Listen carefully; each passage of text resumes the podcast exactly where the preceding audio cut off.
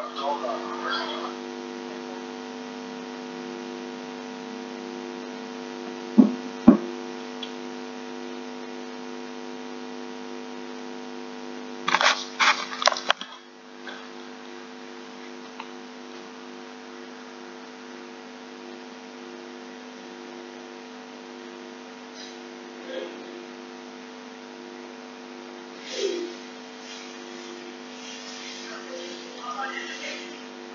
Nopo?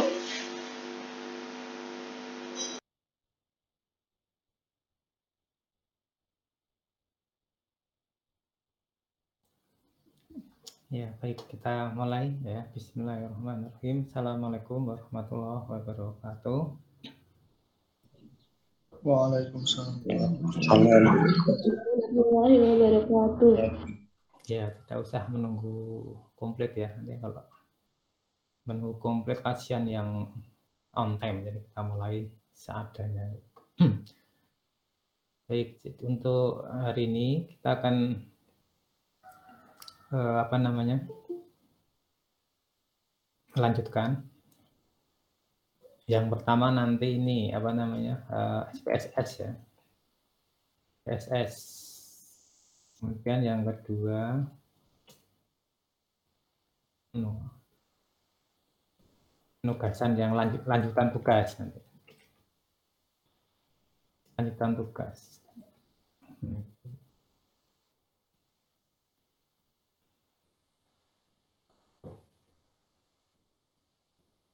Atau mungkin ada pertanyaan sebelum kita mulai? Seperti biasa nanti ada kuis ya di akhir. Eh tapi kuisnya kalau ini agak waktunya agak lama karena nanti anda menggunakan SPSS jadi nanti saya beri waktu tiga hari nanti untuk kuisnya untuk kuisnya saya beri waktu tiga hari tapi dengan bantuan SPSS. Nanti tanggal tiga hari waktunya.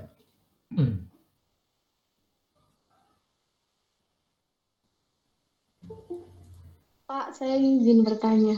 Ya, silakan. Itu Pak, yang apa namanya kemarin kuis yang nomor satu itu udah dicari nggak dapet dapet Pak. Yang apa itu? Yang apa ya? Yang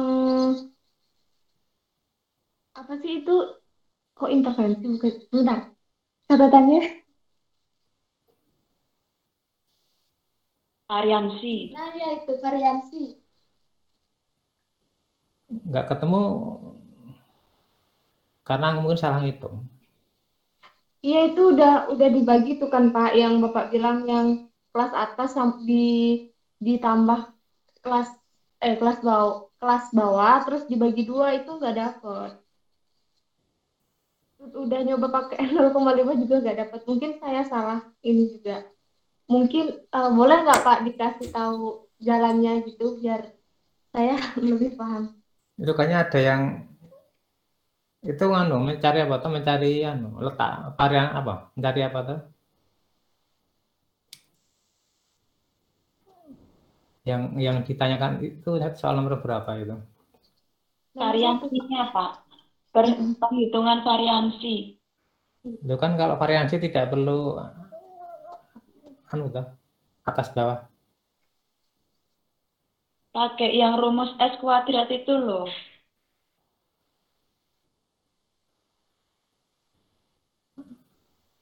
temennya ada yang bisa mengerjakan loh.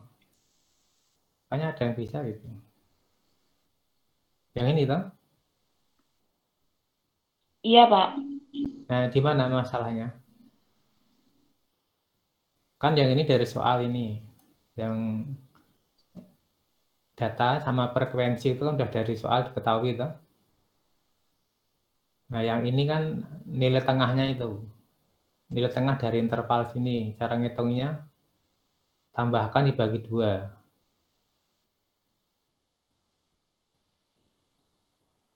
Satu tambah lima bagi dua kan tiga terus enam tambah enam sepuluh. Enam belas bagi dua delapan dan seterusnya. Jelas ini ya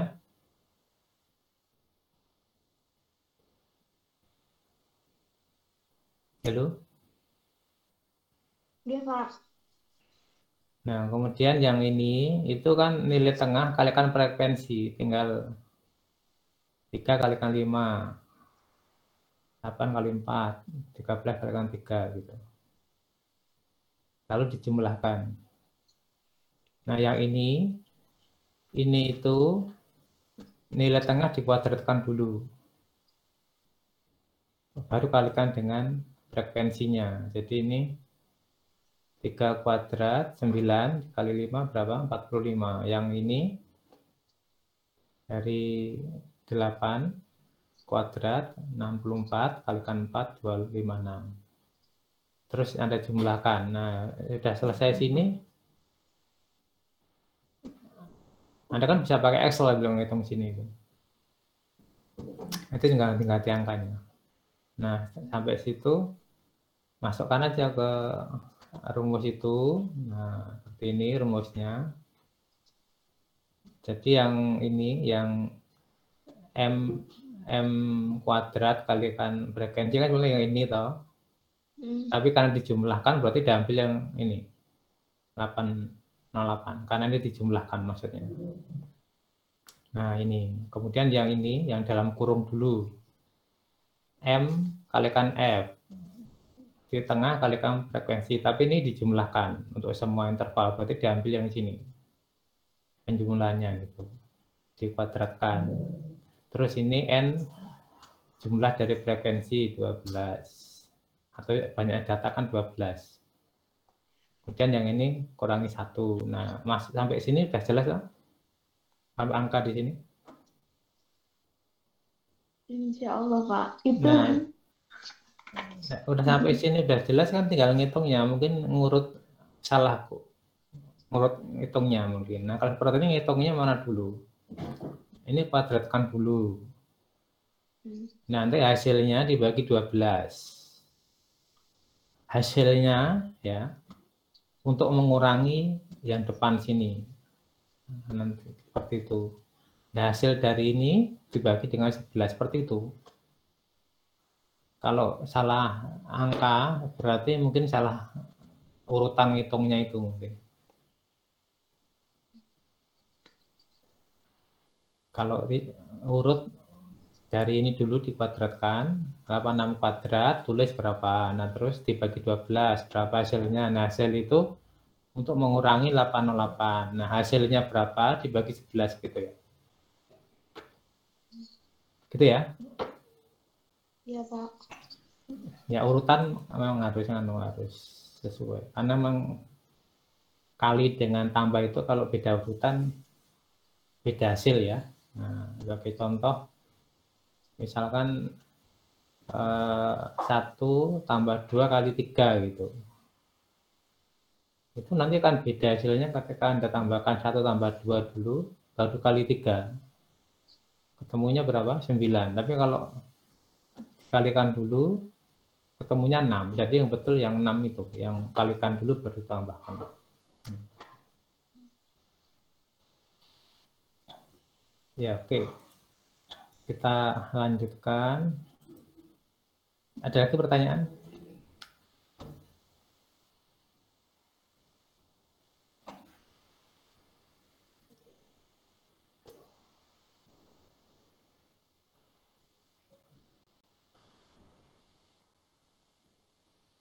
Jadi yang bermasak siapa tadi?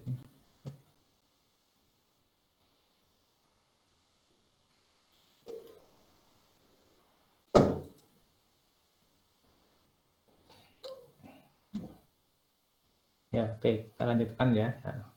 Nah, jadi untuk hari ini kita akan mulai anu, analisa data untuk menggunakan SPSS.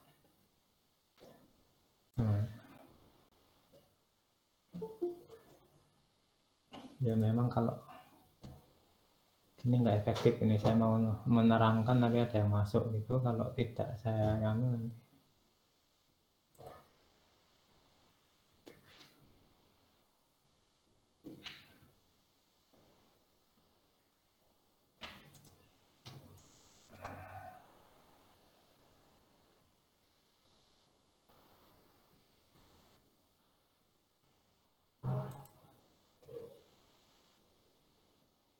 Ya lain kali sepakati lah terlambat berapa anu itu biar saya tidak terganggu anu ini. Biar semua nggak terganggu kan jadi terganggu misalnya lagi nerangkan. Mau nerangkan gitu ada nggak masuk kalau nggak diizinkan nanti kasihan diizinkan. Nggak mungkin bisa nerangkan sambil klik klik klik gitu ya kan. Ini jangan-jangan dua jam setengahnya cuman klik klik absen aja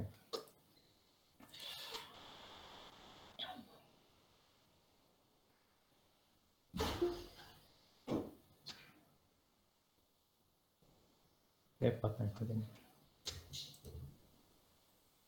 atau anda mau suruh masuk dulu yang mau kuliah yang tidak biar nanti kan ya. Tolong diberitahu temennya kalau mau kuliah segera sampai jam an 7 30 gitu biar masuk semua dulu. Diumumkan di grup. Nanti dah itu sudah Baik, Pak. biar nggak terganggu semua. Nanti kalau gini caranya semua terganggu nanti. Saya lagi mau ngomong gitu ada masuk. Nanti kan sudah lu anu sudah lama kalau 30 nggak masuk berarti emang sudah nggak niat. Saya tunggu sampai jam anu biar saya nggak terganggu menenangkannya gitu. Biar anda enak gitu kan nanti juga jadi terganggu ketika saya menerangkan tahu-tahu saya berhenti ya klik lagi.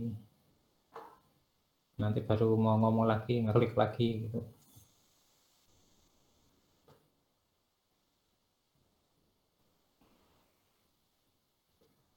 Ya kalau tidak kuliah kan sebetulnya nggak apa-apa tapi jangan mengganggu yang serius kuliah gitu loh. Sudah masuk mendengarkan gitu jadi nggak optimal karena dosennya anu, ngurusi yang masuk-masuk terlambat itu. kalau masih dibahas 10 menit sih sebetulnya agak wajar ya. Artinya kan, kalaupun terbuang kan 10 menit, tapi kalau sudah 25 ke atas menit itu ya sebetulnya sudah anu lagi.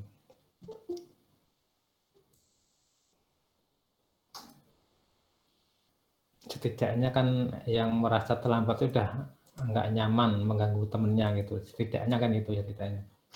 Jadi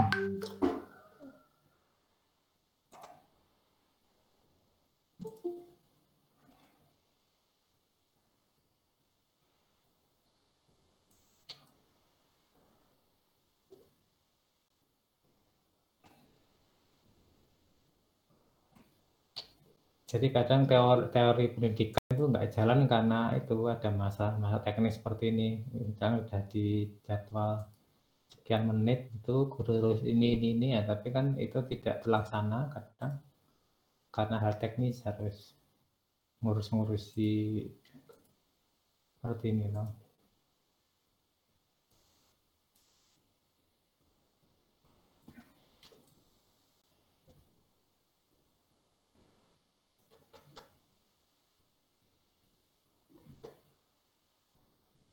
Jadi memang anu dilemanya gini, kalau nunggu semua masuk kasihan yang datang awal. Dan nanti yang datang awal cenderung lain kali datang terlambat. Kalau gitu rugi saya sudah datang awal toh belum mulai gitu.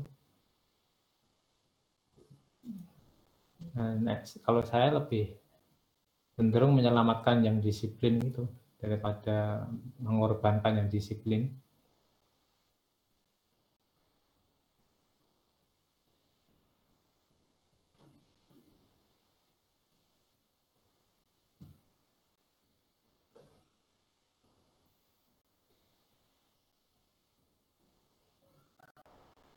ya saya tunggu sampai jam 7.30 nanti kalau udah lebih itu saya akan mengandung ajar ya. Kita ngelayani lagi presensi-presensi gitu kasihan yang dari awal sudah menunggu masuk.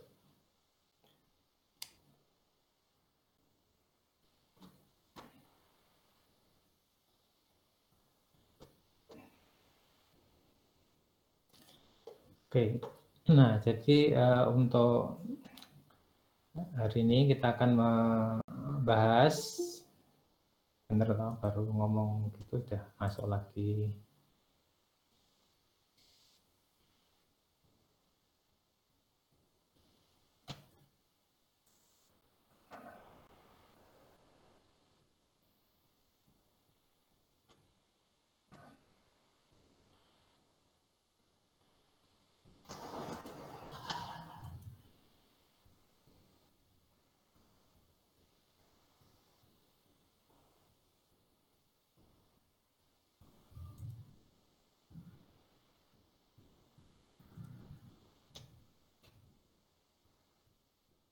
Yang sudah masuk tapi masih nol, adakah ini? Kita akan cek masing-masing ya. Yang sudah masuk tapi masih saya tulis nol.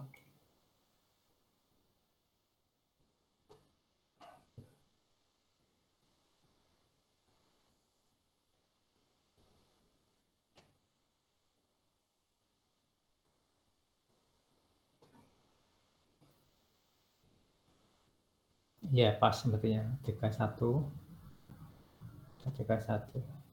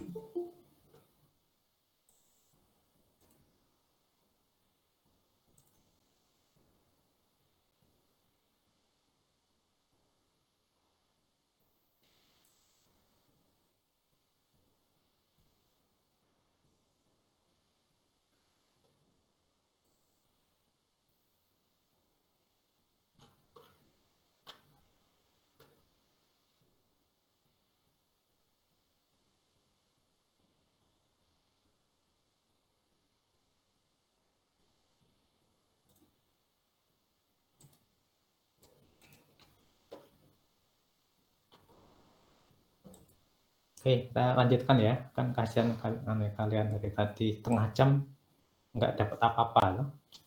Itu karena yang lain. Nah, jadi jangan sampai Anda itu mengganggu yang lain. Kalau memang tidak, kuliah nggak apa-apa, gitu. tapi jangan sampai Anda itu mengganggu yang lain, ya, kasihan yang lain gitu ya. ya nanti kuis ya ya untuk kuis yang katakan yang berat capek kapan ya harus seperti ini. Coba diumumkan sudah anu nggak jangan anu lagi. Di grup-grup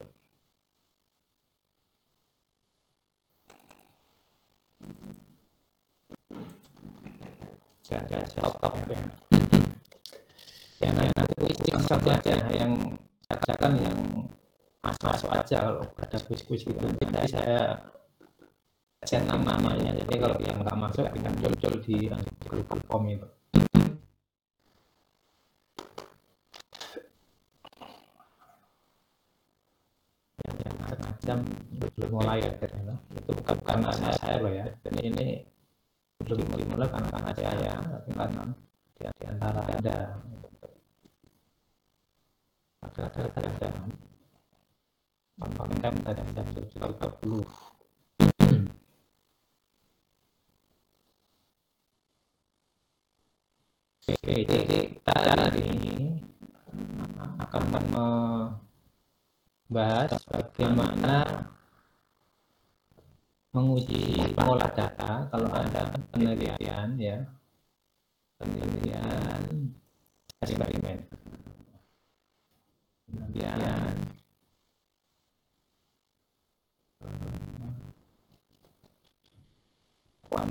kuantitatif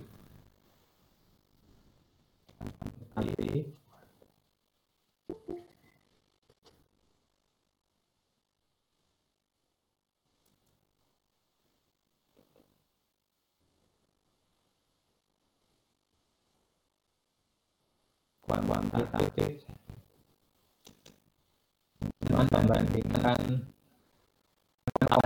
nah gitu dengan membandingkan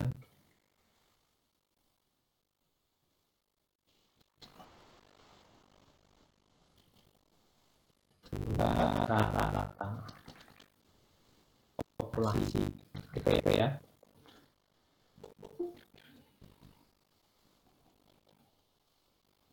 jadi ini populasi pertama.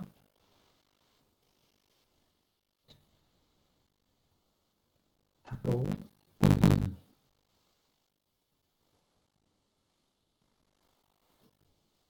Ini populasi kedua. Nah, jadi misalkan yang konkret misalkan yang mau satu itu adalah misalkan ini eh, mahasiswa PKN kelas-kelas A nah, gitu.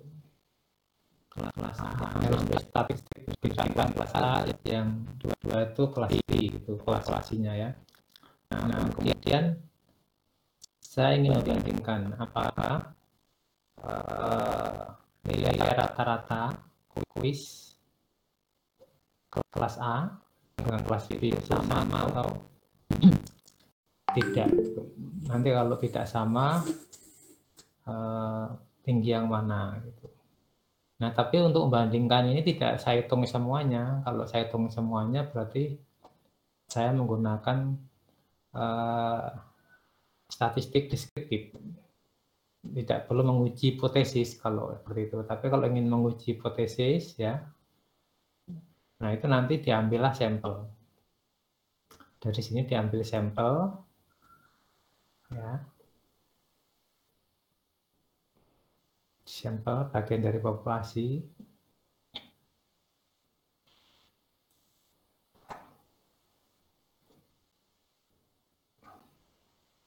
Nah, dari sana ambil sampel. Terus nanti dari sini pun diambil sampel dari sini. Nah, ya. Bagian ya. Bagian dari populasi.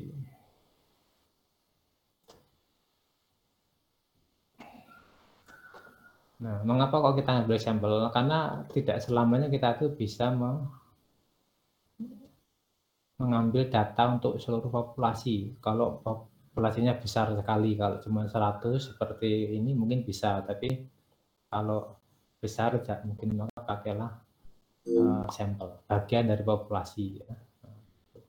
nah nanti untuk mengetahui apakah rata-rata populasi ini sama tidak diambil sampel nah nanti dari sini diujilah hipotesis. Nah nanti uji hipotesis. Dari uji hipotesis itu itu nanti uh, kita simpulkan. Kalau dalam statistik ada dua hipotesis nanti ya. Ada hipotesis uh, nol dan hipotesis satu. H1 H0 gitu ya. H0 sama H1 nah ini hipotesis dalam statistik. Nanti dirumuskan dalam bentuk H0 dan H1 hipotesis 0 dengan hipotesis 1 hipotesis 1 itu disebut juga hipotesis tandingan. Tandingan dari hipotesis 0 atau hipotesis alternatif gitu guys nah ya. Nah nanti dari data ini kita akan menguji hipotesis ini. Nah nanti kalau H0 diterima berarti H1 ditolak. Atau H0 ditolak H1 diterima. Tapi nanti kesimpulan dari hipotesis ini itu berlaku tidak hanya di sini sampel tapi berlaku untuk populasi ya. Jadi meskipun dalam menguji hipotesis hanya menggunakan sampel tadi bagian dari populasi tapi nanti kita diperbolehkan menyimpulkan itu berlaku untuk seluruh populasi. Nah, kira-kira di situ eh, keunggulan dari penelitian apa namanya Eh, kuantitatif ya dari sampel, tapi kita dibolehkan mengeneralisir untuk yang lebih luas kesimpulannya. Nah, itu. Baik. Nah, tentu nanti kalau ini populasi satu adalah kelas A, ini kelas B, kelas B kan ada 42, nanti diambil nilainya bukan semuanya. Kalau semuanya berarti deskriptif, di sana tidak perlu ada hipotesis. Nah, tapi yang kita ingin lakukan cara kedua yaitu diambil sampel. Sampel. Misalkan dari kelas eh, B ini diambil misalkan 15, yang kelas A jangan diambil 25 gitu. Nah, nanti dari 25 dan 15 sampel itu kita uji hipotesis. Nah, nanti hasil uji hipotesis itu berlaku untuk uh, populasi. Nah, kalau komparasi dua rata-rata bagaimana bunyi H0-nya? Nah, nanti bunyi H0-nya adalah tidak ada perbedaan rata-rata populasi satu dengan rata populasi dua. Nah, itu H0-nya. Nanti H1-nya eh, rata-rata nilai kelas A ya itu tidak sama dengan rata-rata nilai kelas B gitu. Dengan nanti kalau H0 diterima, apa artinya? Artinya rata-rata kedua kelas sama. Kalau H0 ditolak apa artinya? Rata-rata kedua kelas itu tidak sama, gitu ya. Nah, oke, nah, nanti seperti ini. Nanti dalam uh, skripsi atau kalau dalam penelitian nanti uh, kita gunakan notasi yang sudah kita pelajari sebelumnya ya. Jadi rata-rata populasi atau min populasi itu kita beri notasi mu ya karena ada dua populasi untuk membedakan maka nanti diberi mu satu mu dua tapi satu duanya pakai indeks gitu nah seperti ini ada dua h maka untuk membedakan dikasih indeks H0 itu diberi indeks H indeks angka 0 kemudian H1 H indeks angka 1 gitu. nah bunyinya seperti ini kalau pakai notasi matematika ya. Ini dibaca H0-nya itu rata-rata populasi 1 sama dengan rata-rata populasi 2. Kalau yang ini H1 rata-rata populasi 1 tidak sama dengan rata-rata populasi kedua. Nah, nanti dari setelah kita ngambil sampel dari masing-masing ini tadi ya, maka nanti kita akan uh, simpulkan yang ditolak yang mana, yang diterima yang mana. Nah, nanti kalau ditolak, diterima H0 berarti satu ditolak karena memang H1 H0 itu saling berlawanan ya. Nah, kalau H0 diterima apa artinya? Ya tadi rata-ratanya sama. Kalau H1 di H0 ditolak apa artinya? Rata-rata berbeda. Nah, nanti setelah nanti untuk penelitian itu baik H0 diterima atau H1 ditolak itu semuanya berhasil ya. Nah, jadi kalau dikaitkan sama sama penelitian, entah mau diterima atau H0 itu tetap sudah selesai penelitiannya. Ya, bukan gagal ya. Jadi Anda jangan nanti kalau menguji hipotesis itu apa namanya harus yang ini diterima ini tolak itu anu itu nggak pas ya Nah, jadi kalau namanya uji hipotesis sudah terserah datanya nanti. Nah, cuma nanti yang beda di mana? Kalau H0 diterima, berarti kan rata-rata sama. Nah, apa rekomendasinya? Rekomendasinya berarti uh, model pembelajaran di kedua kelas atau mungkin caranya itu berarti uh, sama efektif jadi bebas Anda mau masuk ke kelas A atau kelas B sama saja. Gitu. Tapi kalau nanti uh, beda yang kelas B, ya nanti kita kita selidiki karena faktor apa. Oh, yang B itu lebih tinggi karena anu, misalkan ternyata rata-rata masa itu anu masuknya on time sehingga pembelajaran bisa lebih efektif.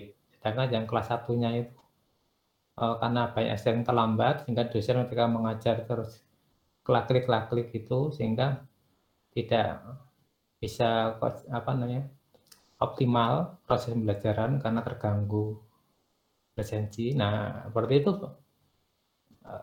dicari nanti alasannya kalau ternyata satu lebih tinggi. Ya nanti apa rekomendasinya? Untuk seterusnya agar mahasiswa itu kalau kuliah itu on time.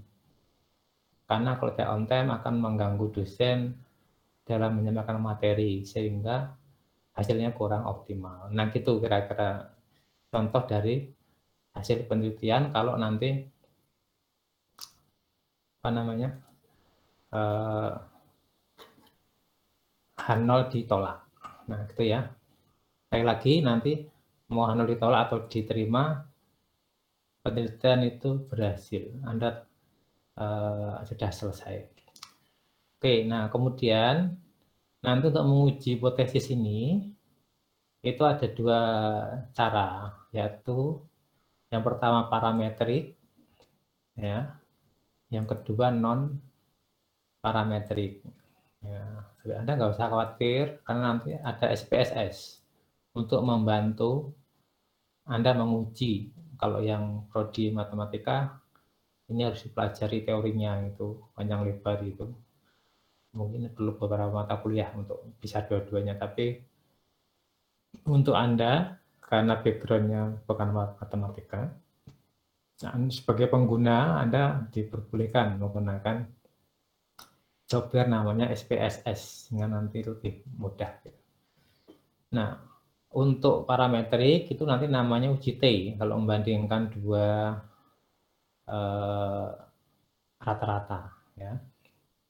Uji T. T itu student ya.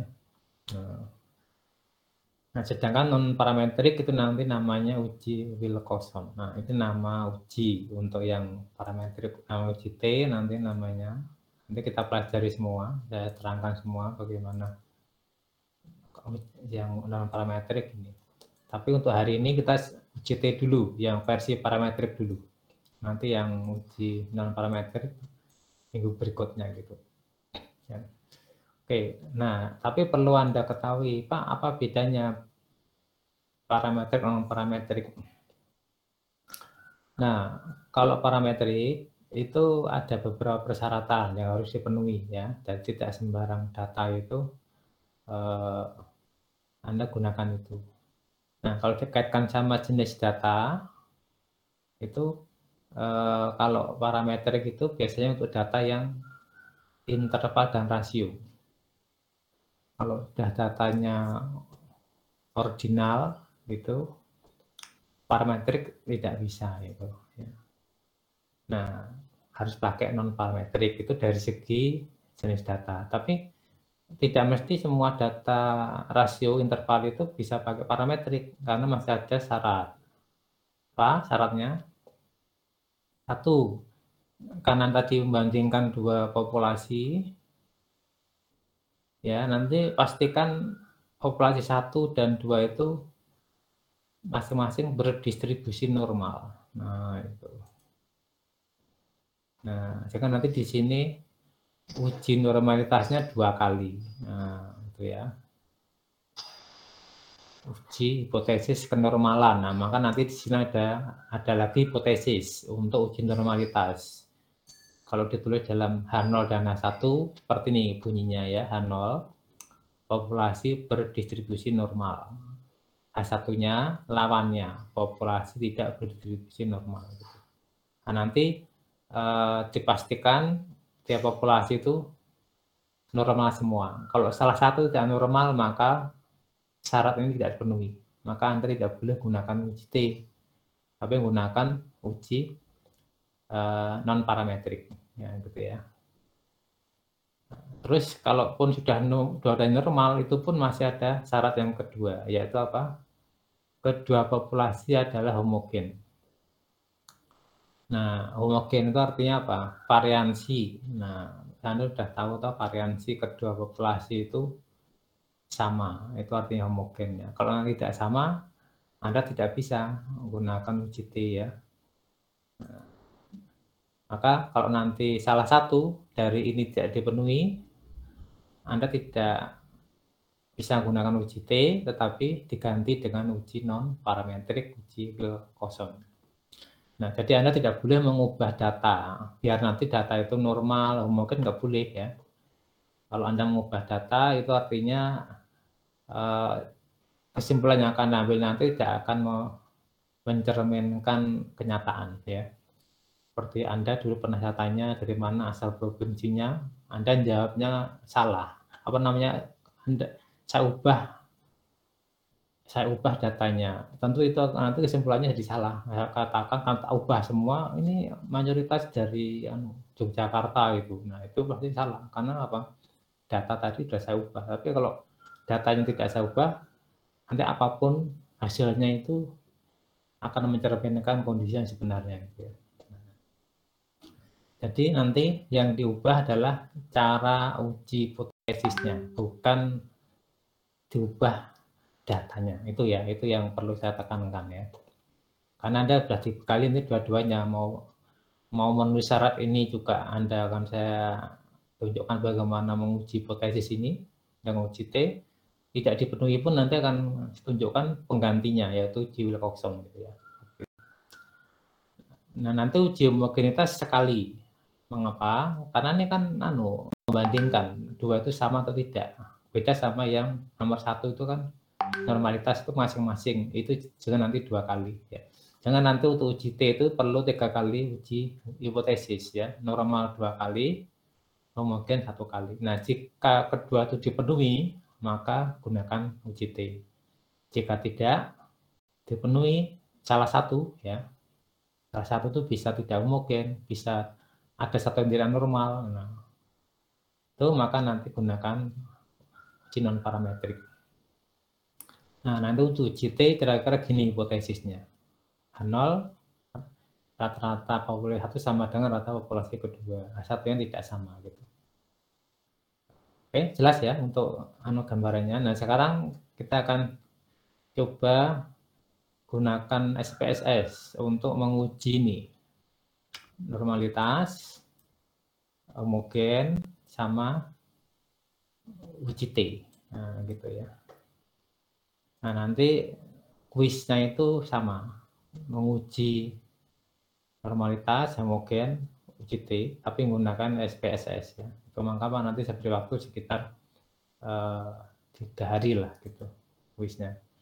Biar Anda ada waktu untuk pertama menginstal SPSS kalau Anda belum punya, yang kedua mempelajari dulu, mem memperdalam, nanti saya tunjukkan caranya, tapi barangkali nanti belum jelas, Anda bisa memperdalam lagi, nah, nanti setelah itu baru Anda kerjakan uh, apa namanya soal kuisnya. Nah kalau Anda bisa, maka nanti Insya Allah Anda akan bisa melakukan penelitian kuantitatif ya karena untuk analisa data sudah dikuasai strateginya. Lalu tugasnya minggu ini adalah Anda mengambil anu mengambil data kan minggu lalu sudah membuat instrumen ya. Betul? Sudah Pak. Nah minggu ini nanti Anda mengambil uh, data. Nanti saya jelaskan di akhir kuliah setelah saya terangkan ini apa SPSS ya. Sebelum saya lanjutkan ada pertanyaan?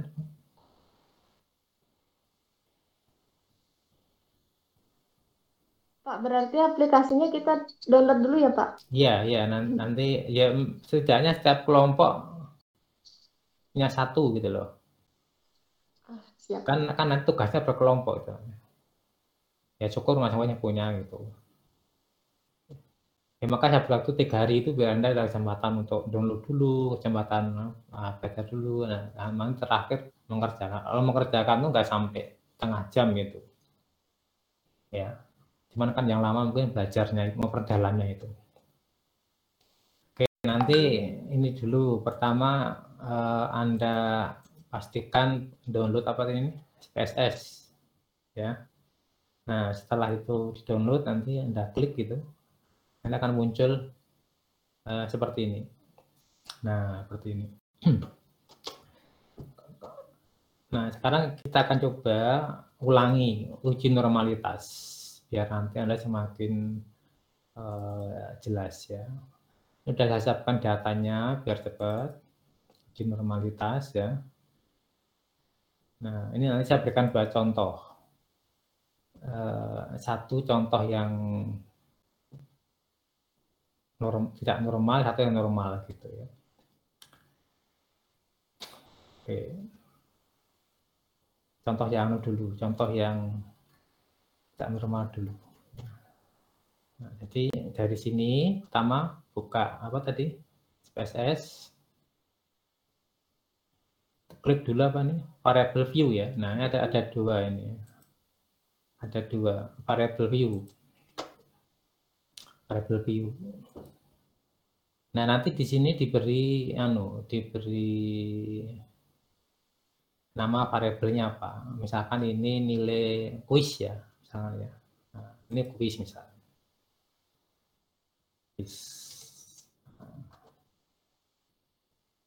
Kalau nanti mau ditambahi kelas A gitu ya boleh. Nanti kalau seperti itu ya gini misalkan. Nah, kuis kelas A atau kuis misalkan statistik nah gitu boleh tapi tidak boleh pakai spasi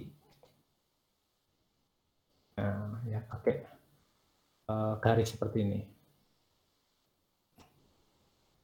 nah nanti di label sini boleh anda tulis biasa misalkan kuis uh, statistik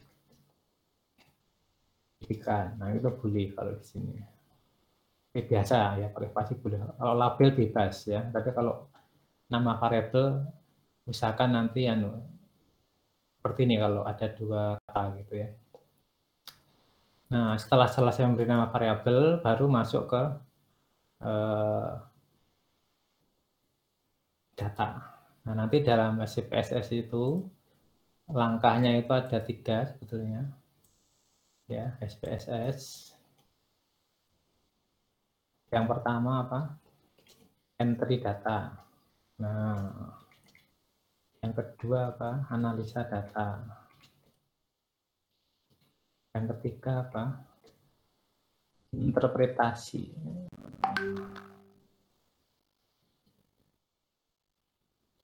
Nah, karena kita analisa data, membaca, menyimpulkan semuanya.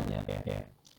Nah, sekarang kita yang data dulu yang tadi termasuk entry data yang tadi yang variabel seperti ini termasuk masih entry data gitu ya nah ini masih termasuk tahap entry data nah nanti data biar cepat siapkan dulu di Excel nah seperti ini sudah saya siapkan di Excel nilainya gitu ya ini berarti sampelnya ada berapa ini ada 50 eh, 8. 58. Ini adalah nilai-nilainya gitu ya, 40 terusnya. Nah, nanti kalau sudah disiapkan di Excel gitu, Anda tinggal copy. Copy. Terus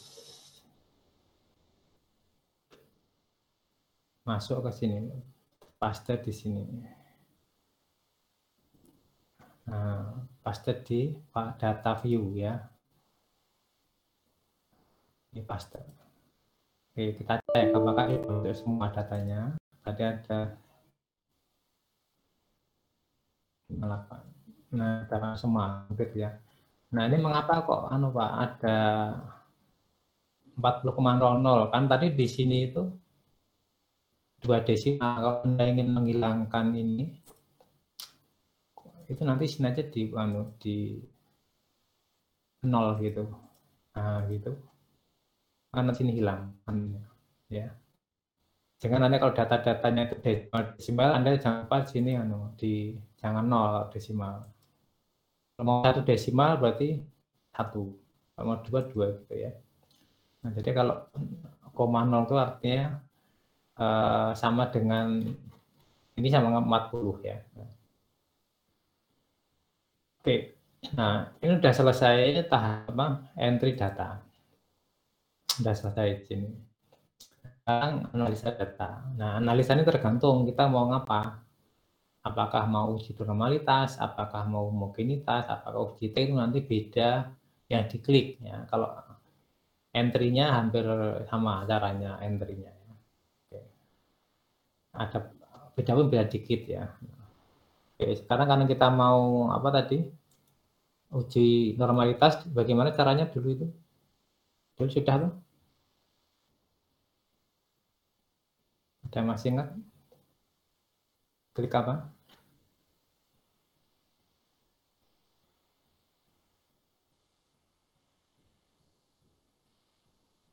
Lupa semua dari 40 dari 32 orang lupa semua.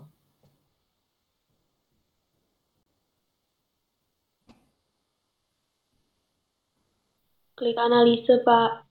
analis. Ya, ya, gitu. Kalau Anda lupa ya karena Anda tidak mempraktekkan. Ya.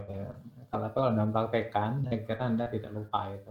Nah, itu mengapa perlu kadang uh, praktek ya. Nah, Oke, klik analis. Lalu di PHP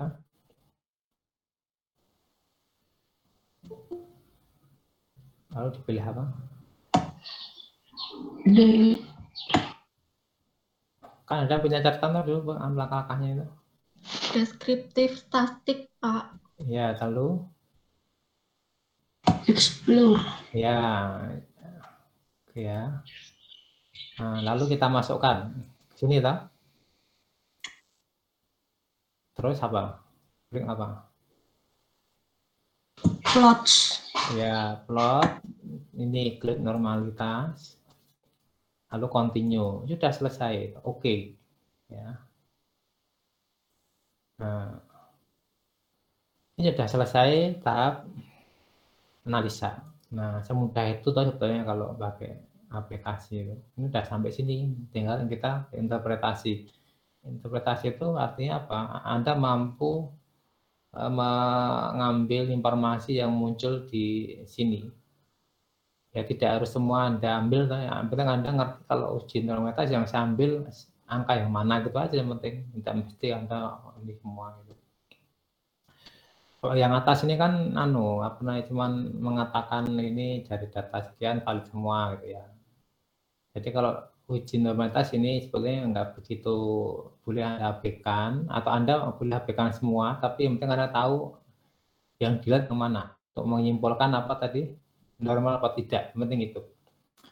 Nah, untuk menyimpulkan normal tidak, ini ada dua apa namanya, ada dua metode. Yang pertama Kolmogorov Smirnov, yang kedua Shapiro Will. Nah, ya.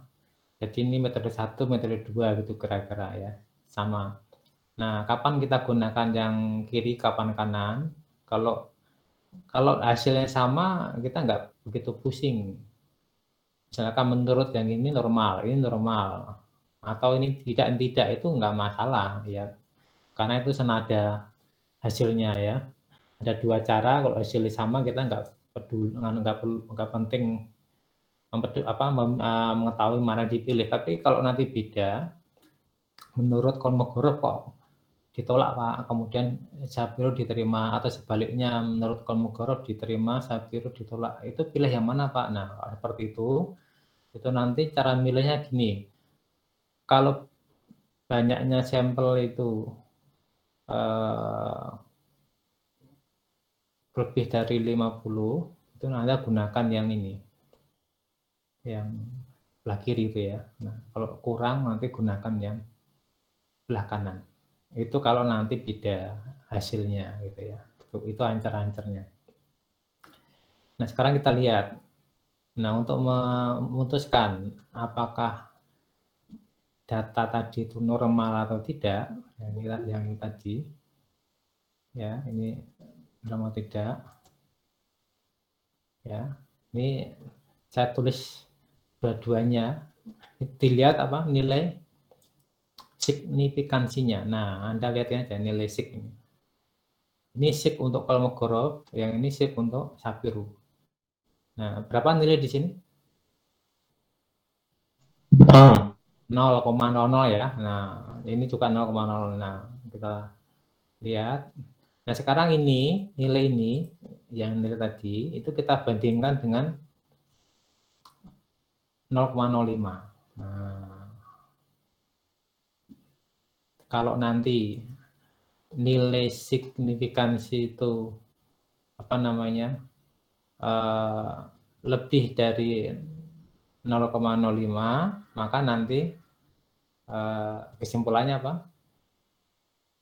Diterima. populasi populasi uh, normal H0 diterima gitu ya jadi kalau nanti nilai signifikansi itu lebih dari 0,05 maka H0 diterima atau populasi berdistribusi normal kalau nanti nilai signifikansi dari SPSS tadi kurang dari 0,05 itu nanti H0 ditolak atau populasi tidak normal. Nah, sekarang kita lihat. Tadi 0,0 lebih tinggi. Ini lebih kecil ya. Nah, maka H0 ditolak apa tidak normal itu.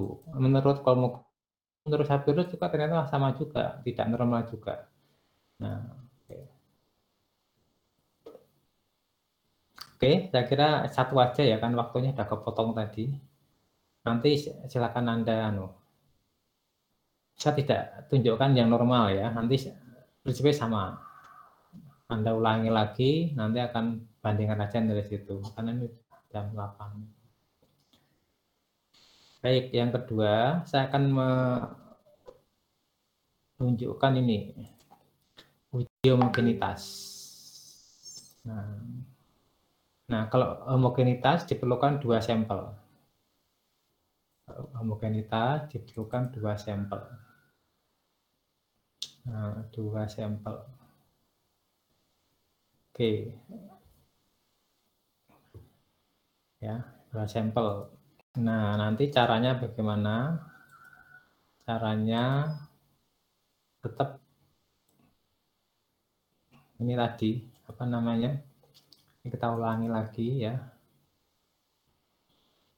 Kita anu dulu.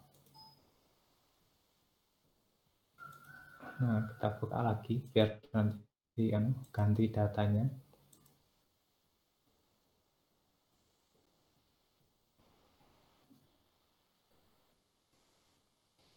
Jadi memang anu ya kalau anda jadi guru nanti itu kalau Anda tidak tegas itu itu nanti cenderung anu Mas siswanya cenderung tidak disiplin. Kan terbukti minggu empat minggu sebelumnya mau Anda masuk jam baru tak klik-klik-klik terus gitu. Nah, akhirnya apa? Mahasiswa kan anu wah gitu anu saya bisa setiap saat. Nah, akhirnya apa cenderung tidak disiplin. Nah, itu fakta. Tapi kalau uh, saya misalkan lebih dari tiga menit tidak saya klik-klik gitu, nanti semua akan on time semua itu. Memang sebetulnya tergantung ketegasan dosen atau guru gitu. Ya mungkin kita tuh awalnya kasihan ya, waduh kasihan kalau Nah, tapi dengan begitu itu bukannya membuat kondisi baik tapi malah akhirnya anu, mereka malah menyepelekan. Nah akhirnya apa? Korbannya yang lain ya gitu loh. Jadi kan sebetulnya itu kadang dosen tegas itu karena sebetulnya menyelamatkan yang disiplin ya. Itu, itu tujuannya ya kadang kita kasihan sama satu orang tapi kalau mengorbankan banyak orang kan jadi nggak benar juga itu. Ya. Kecuali kita kasihan sama orang tapi tidak mengorbankan yang lain nggak apa-apa. Tapi kalau kasihan satu orang mengorbankan banyak orang itu kan tidak bijak sebetulnya ya. Dengan yang satu orang itu nggak usah diselamatkan biar yang banyak selamatkan gitu toh itu kesalahan sendiri kan gitu oke nah sekarang kalau langkah pertama sama ya ini mesti entry data dulu. Nah, jadi yang interpretasi tadi itu menyimpulkan normal atau tidak itu interpretasi. Nah sekarang untuk uji homogenitas itu berarti perlu dua data, ya. Nah, sama nanti di sini entry data dulu, kemudian analisa uh, data, gitu ya.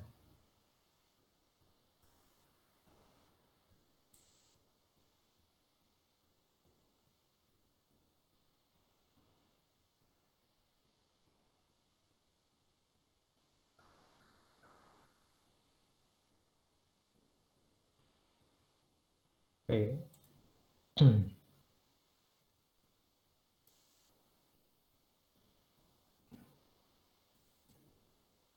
Nah, biar cepat, Anda siapkan di Excel dulu. Nah, ya. Siapkan di Excel dulu seperti ini. Seperti ini. Ini ini uh, persiapan kita di Excel. Ini belum masuk ke SPSS ya. Nah, nanti sekarang kita tadi populasinya adalah eh, satu adalah nilai kuis kelas A, yang ini kelas B. Yang tadi kelas A itu ada sekitar 62, yang B itu 42. Nah, tapi diambil sampel yang populasi satu misalnya diambil sampel 1, 2, 3, 4, 5, 6, 7. Misalkan diambil 7 orang. Kemudian yang kelas B dari waktu dua itu diambil ini misalkan eh, satu, dua, tiga, empat, lima, enam. Nah, ya. Jadi ada 13 sampel. 13 sampel.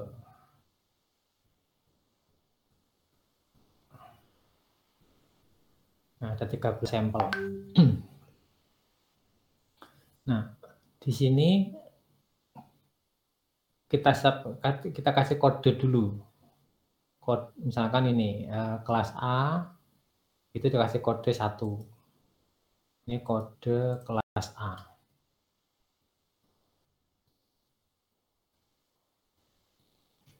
Kita pakai angka Pak, ya kan SPSS itu dia pakai angka ya, apa namanya? Prosesnya pakai angka, jadi maka kita misalkan nanti kita pakai AB itu dia nggak bisa proses karena dia biasanya proses angka. Maka kita kode-kode kelas A itu angka 1 eh, kelas B angka 2 artinya ini itu kelas A ini kelas A berarti satu kodenya. Satu satu satu ya. Yang ini kelas B dua dua dua dua, Nah, ini ucapan dulu seperti ini biar cepat kalau nanti anu ya ini di Excel. Nah lalu kita ke SPSS tadi entry data. Nah, entry data nanti akan muncul seperti ini ya. Data view sama variable view.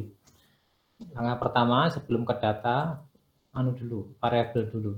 Di sini variabelnya adalah nilai. Ya, nilai ya. Nilai itu nanti bisa nilai di kelas nilai di kelas A, kelas B gitu ya. Nah, nilai nah, sini adalah nilai apa statistik misalnya. Lalu yang kedua adalah kelas variabel kelas. Nah, gitu. Ini adalah kelas. Oke. Cuma nanti untuk kelas itu anu ya di apa namanya?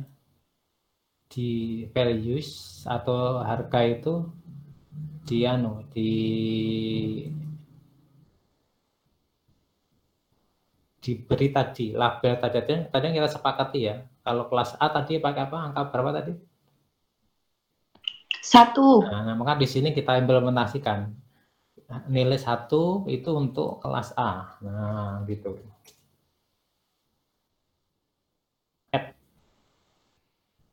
Lalu nanti tadi nilai dua untuk kelas B. Nah, gitu ya. Nanti kalau tiga kelas ya lanjutkan aja. Gitu. Oke, sampai sini. Jadi ini eh, memberitahu kepada SPSS bahwa kelas A itu kita beri kode satu kelas B kode 2 itu lalu oke okay. nah jadi di sini beda bedanya dengan tadi tadi kan di mata cuma satu satu variabel sudah selesai kalau ini ada dua variabel ya. Nah gitu. Kemudian setelah mendefinisikan variabel baru masukkan datanya. Nah ketik klik data view. Ini sudah muncul dua kolom. Kolom pertama nilai nanti adalah tempat untuk ngisi nilai-nilai tadi, nilai kelas A dan kelas B nanti kita taruh di sini semua. Nah, yang kelas itu nanti kode kelasnya gitu ya. Kita kembali ke data yang sudah kita siapkan. Ini kita copy. Itu ya. Nah, lalu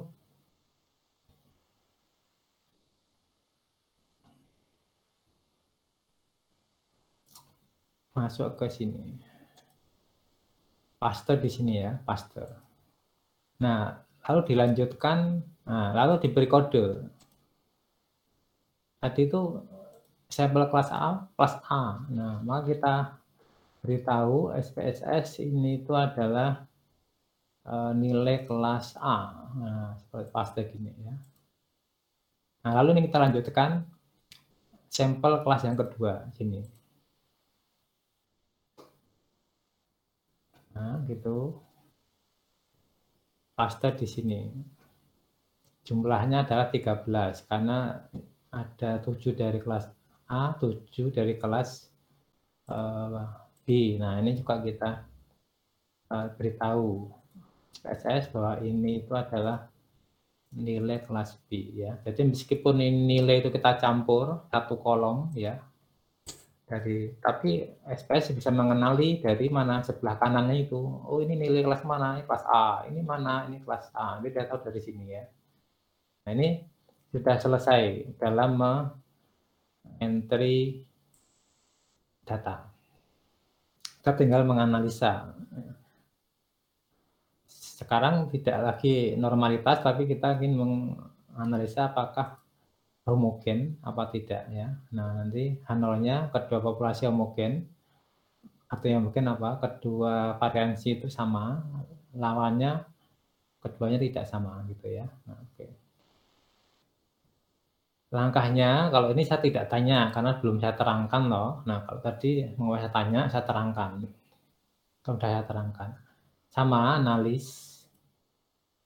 Lalu Anda pilih compare min ya compare itu kan membandingkan rata-rata ya jadi analis compare mean lalu anda pilih one way ANOVA ya gitu saya ulang lagi pertama analis terus compare mean kemudian pilih one way ANOVA nah terus yang nilai statistik tadi itu kita masukkan ke dependent list. Caranya diklik klik panah itu. Nah, masuk ke sana. Lalu yang kelas jangan lupa masuknya ke faktor ya bukan ke atas loh ya ke bawah yang faktor ini. Klik panah yang di bawah. Nah dia udah masuk. Nah setelah itu masuk option. Klik option. Nah kira-kira klik yang mana dari sini?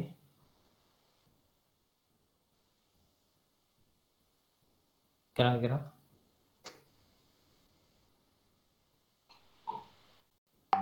Klik ya.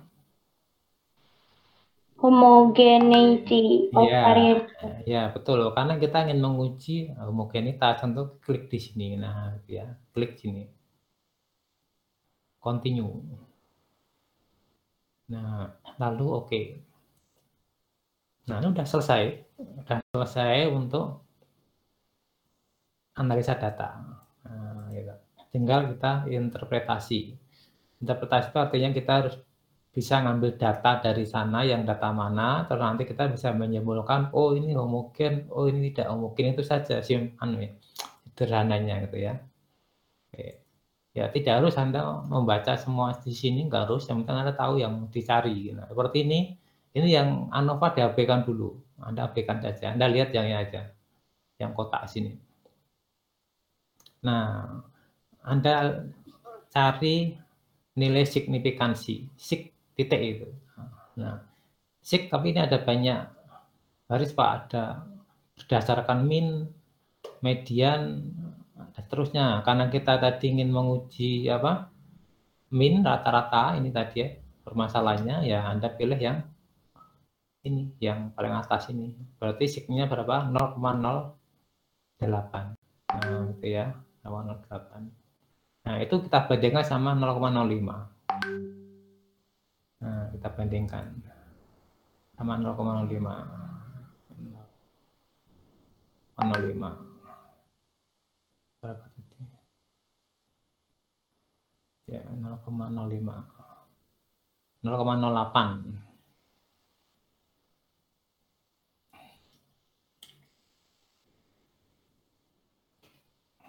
Nah, gitu ya. Nah, sekarang kita bandingkan dengan 0,5 lebih anu lebih eh, besar atau lebih kecil. Nah, nanti kalau nilai ini lebih eh, apa namanya?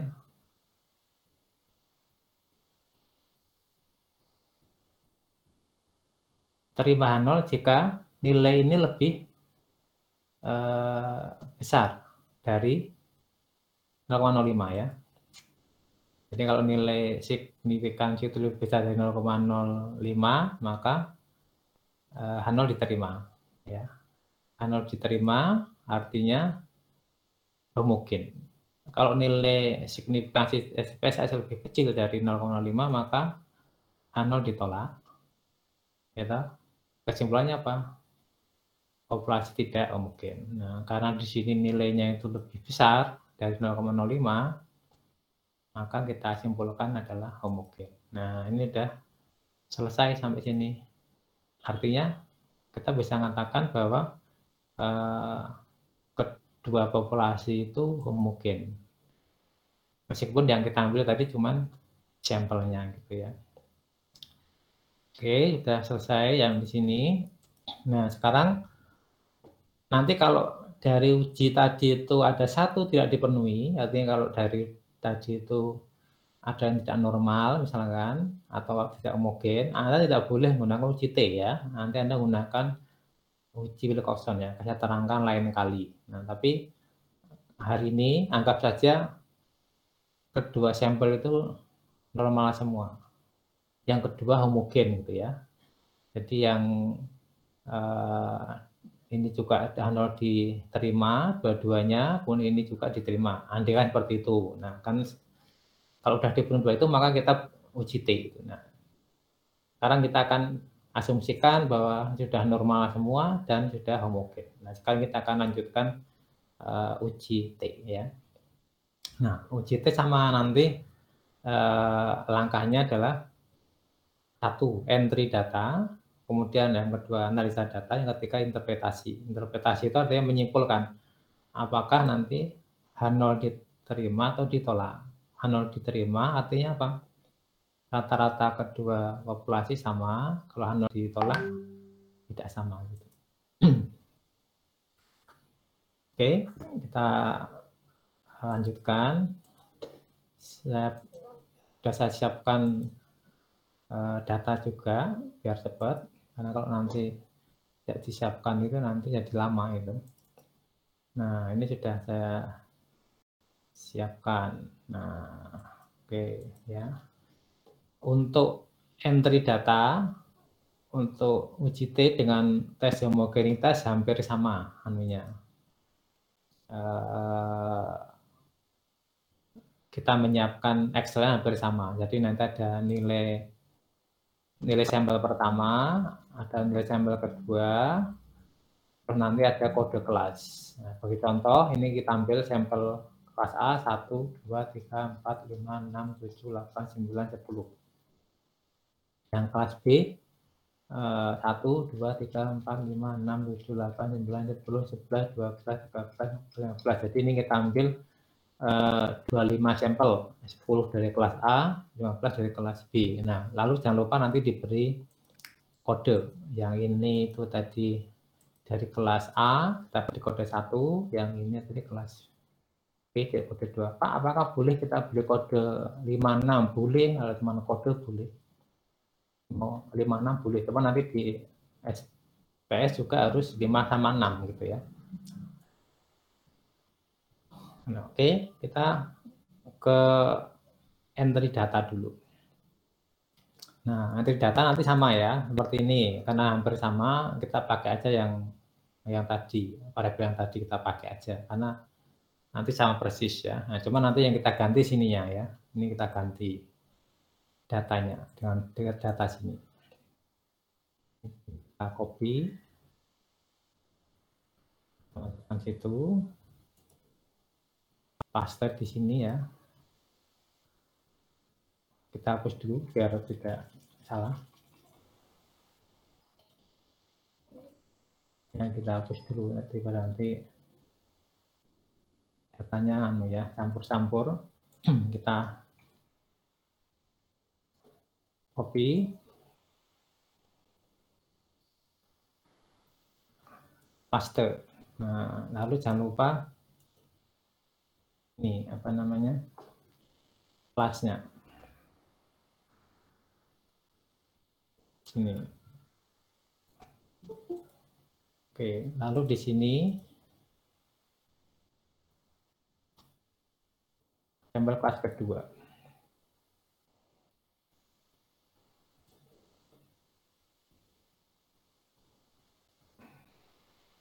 Jangan lupa beli beri kode kelas.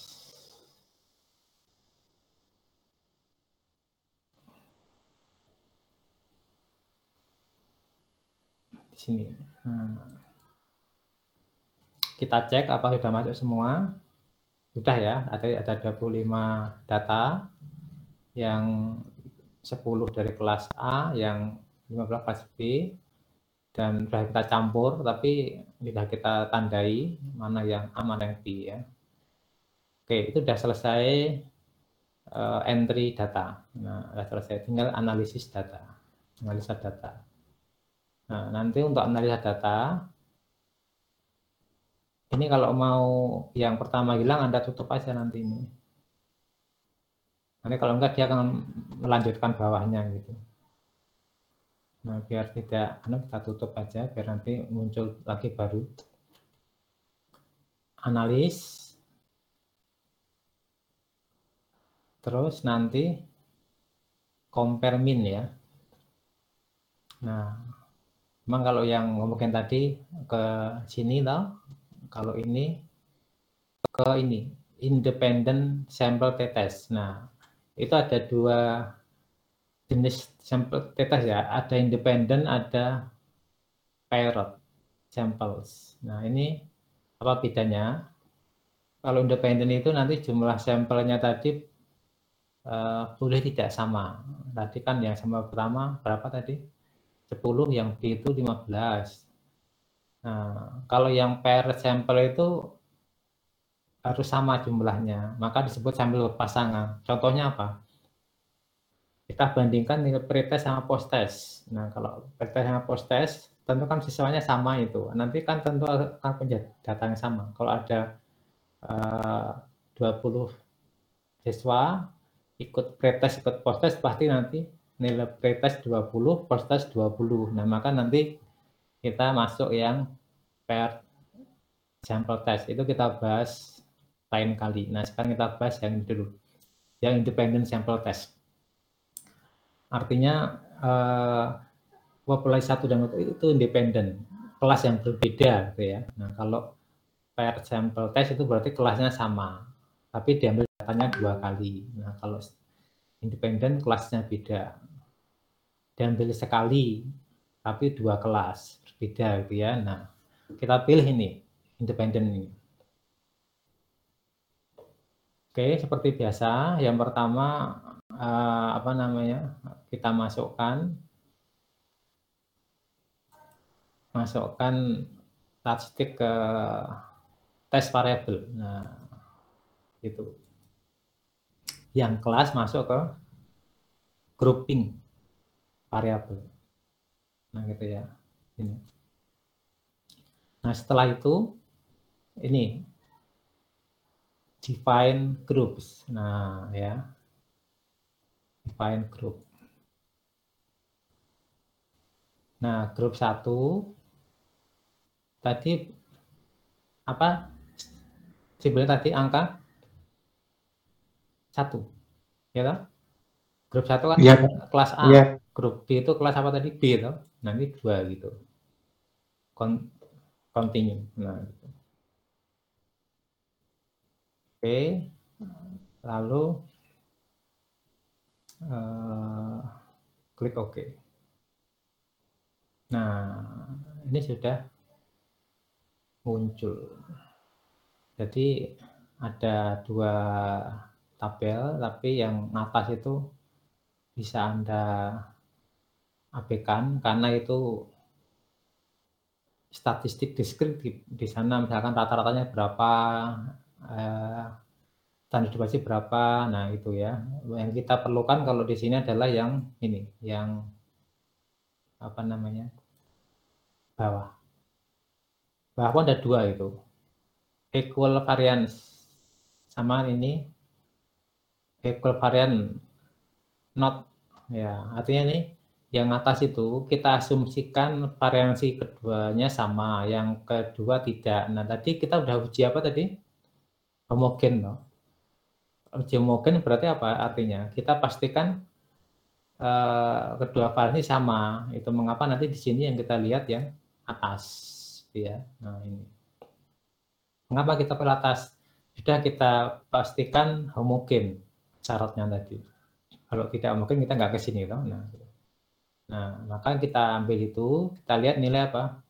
Signifikansi. Nah ini.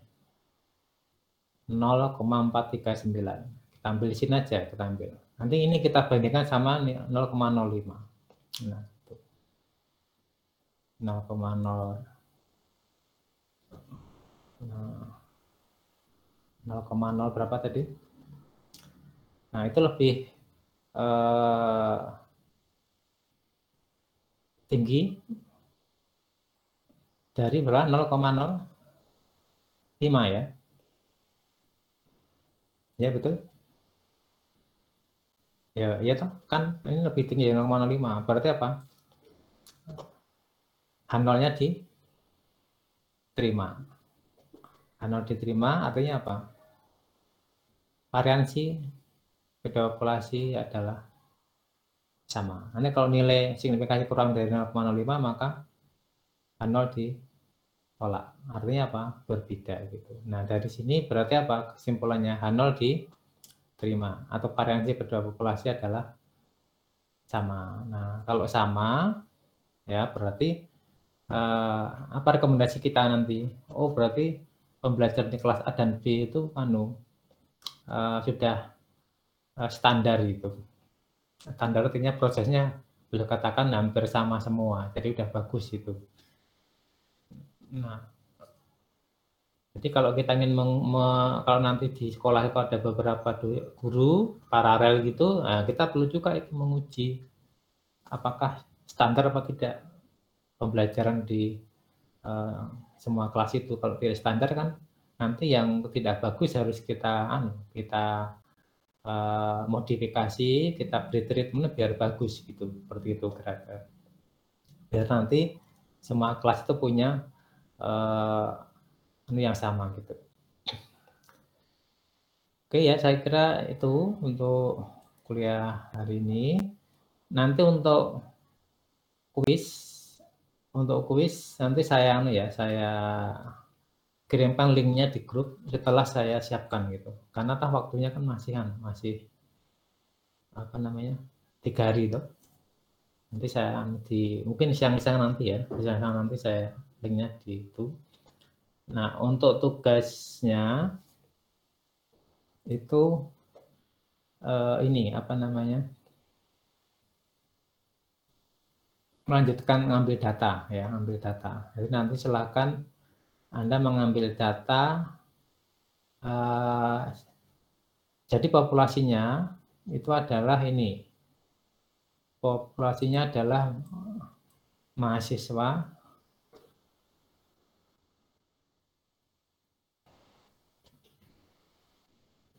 Itu mahasiswa kelas A dan B. Ya ada sekitar 90-an berapa itu nah nanti kan anda ambil sampel bab 45 misalkan mahasiswa. Secara atas anda nggak boleh pilih-pilih ya nanti mungkin diberi dibuat nomor 1 sampai 90 berapa gitu. Terus anda ambil acak 45 masalah nah itu sebagai sampel. Nah setelah itu teridentifikasi lalu Anda belikan apa tadi? Uh, Google Form itu angkat yang Anda buat itu. Nah, mereka biar menjawab nah, nanti uh, Anda kumpulkan data itu nanti minggu depan saya akan pandu lagi uh, untuk mengolah itu. Ya mengolah itu nanti saya berikan juga uh, apa namanya nilai misalkan nilai kuis apa gitu. Sehingga nanti dari situ kita bisa membandingkan uh, sesuatu ya Nah, nanti untuk menganalisa data itu Anda menggunakan SPSS yang sudah Anda pelajari minggu ini gitu ya. Nah, nanti uh, dari tugas-tugas itu kita arahkan untuk menghasilkan karya ilmiah uh, penelitian kuantitatif gitu ya. Kelompok. Nah, ini tugas kelompok ya. Oke, sampai sini ada pertanyaan?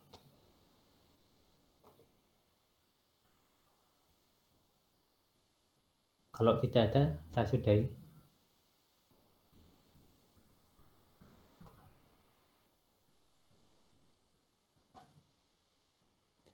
Tidak, ada ya? Sudah jelas semua ya?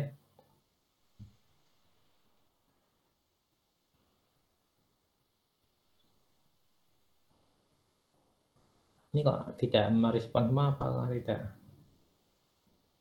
Oke, kalau sudah apa namanya? Sudah jelas semuanya. Jadi saya ulangi lagi, uh, Anda sudah boleh mulai mendownload SPSS.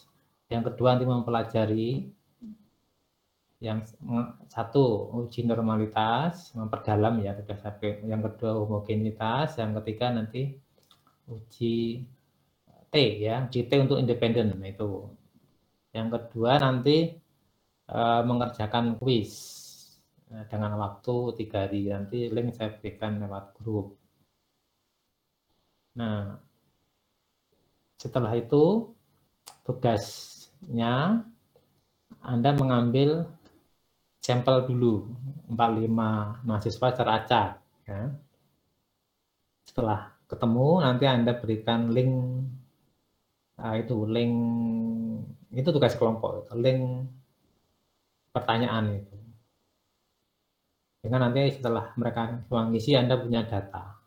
Nah, dari data itulah nanti akan kita olah ya untuk uh, karya ilmiah gitu. Jika di antara Anda itu saling membantu nanti. Satu sisi Anda mungkin ditanya temannya untuk mengisi, ya diisi dengan jujur, tapi di sisi lain juga tolong temannya untuk mengisi gitu. Jadi di sini akan teruji kolaborasinya. Satu sisi Anda diminta temannya mengisi, tapi di juga Anda akan meminta temannya ya. Dengan nanti dari kolaborasi ini akan menghasilkan uh, artikel karya karya uh, tiap kelompok gitu. Ini tugas kelompok ya.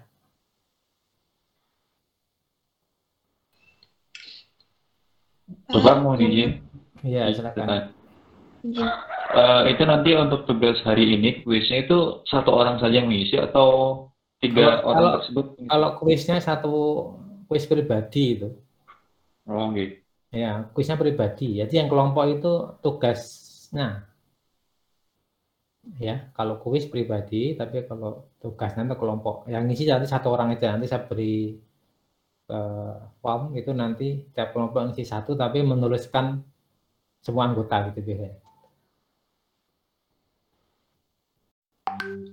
Iya, Pak. Terima kasih, Pak. Ya, jelas ya. Jadi yang bareng-bareng itu tugas, tapi yang kuis-kuis itu uh, pribadi. Tapi Anda boleh belajar kelompok, boleh untuk yang SPSS itu. Ya, biar semuanya paham itu. Izin bertanya, Pak. Ya, silakan. Ini. Hmm. Mohon maaf tadi saya nggak uh, ada sinyal, jadi ngadat bagian yang nanti mencari acak 45 orang itu bagaimana ya Pak? Ya seperti arisan tuh loh, Anda, tuh, Anda tulis nama satu sampai berapa, kelas AB itu, Anda keluarkan satu persatu sampai nomor 45 gitu loh. Oh, terima kasih Pak. Ya, jadi nanti Anda cari nama-nama dulu, kelas A sama kelas B. Nah, setelah itu Anda beri nomor. Aku tulis nama boleh nomor aja mungkin lebih simpel nomor satu sampai tiga. Nah, nanti dari nomor itu Anda masukkan di seperti arisan itulah dikeluarin satu persatu sampai dapat 45. Nah, kalau seperti itu itu sebetulnya Anda itu acak, Anda nggak akan tahu siapa yang akan terpilih itu. Yang penting Anda jujur seperti itu ya. Nah, nanti setelah ketemu 45 itu baru Anda kirimi link itu untuk mengisi. Nanti mungkin juga Anda akan diminta temannya untuk mengisi ya. ya saling anu lah, saling kerjasama lah. Artinya kalau anda diminta ngisi ya diisi, sebaliknya anda minta tolong temennya, kemudian nanti teman juga akan membantu mengisi gitu. Jadi sila ketiga Pancasila ya. Jadi Baik, Pak. seperti itu namanya. Jadi kita itu jangan hanya minta bantuan orang, tapi kalau bisa juga membantu. Jadi ada imbal baliknya gitu. Jadi muncullah nanti namanya kerjasama saling menguntungkan gitu.